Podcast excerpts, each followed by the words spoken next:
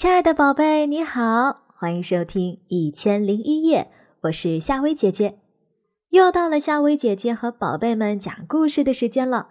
如果想听到夏薇姐姐更多的睡前故事，宝贝们可以搜索关注夏薇姐姐的睡前故事。那么今晚夏薇姐姐要和宝贝们讲的这个故事，名字叫《小蜗牛找新房子》。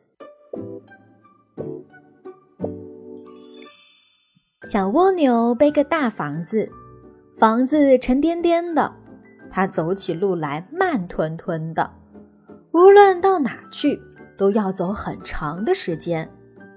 小蜗牛对妈妈说：“我们为什么出门一定要带房子呢？”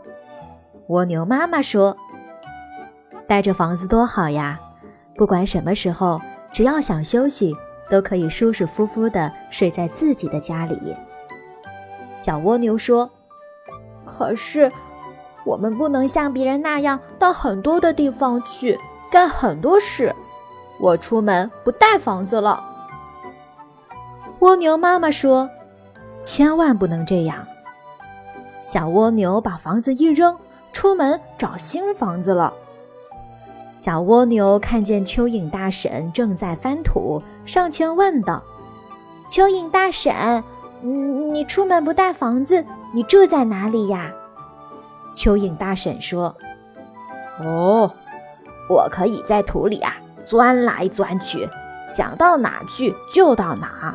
休息的时候啊，到了哪里，哪里呀就是我的家。”小蜗牛说。我也能像你那样多好呀！说着，他也学蚯蚓大婶钻土，可就是钻不进去呀。蚯蚓大婶笑着说：“你看，我的头啊，要比身体坚硬一些，钻土啊又快又轻松。”小蜗牛叹了口气说：“唉，我怎么就没有坚硬的头呢？”小蜗牛继续找新房子。它看见七星瓢虫飞过来，上前问道：“七星瓢虫大姐，你出门不带房子，住在哪里呀？”七星瓢虫说：“我背上有个薄薄的盔甲，盔甲下面又有一对翅膀。想飞的时候张开翅膀，想飞到哪儿就飞到哪儿。休息的时候啊，翅膀收起来，身体呢缩到盔甲里。”盔甲就成了我的家啦。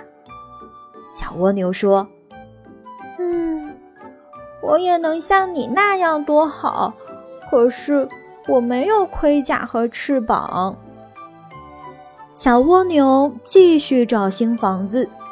他看见蜈蚣迈着大步跑过来，上前问道：“蜈蚣大哥，你出门不带房子，住在哪里呀？”蜈蚣说。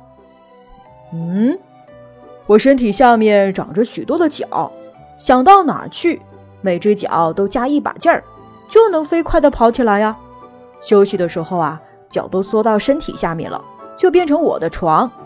我身体的表面还有一层毛刺，休息的时候毛刺竖起来，变成了一个帐子，既挡风又挡雨，那就是我的房子呀。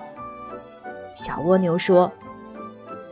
我也能像你那样多好，可是我没有那么多脚，也没有那么多的毛刺呀。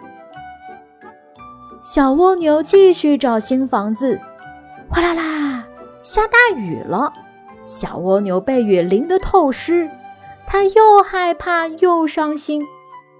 雨越下越大，地上形成了很多小溪流。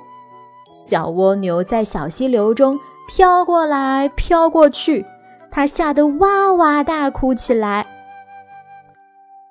好孩子，别哭，妈妈来了。小蜗牛的妈妈来了，还给他送来了房子。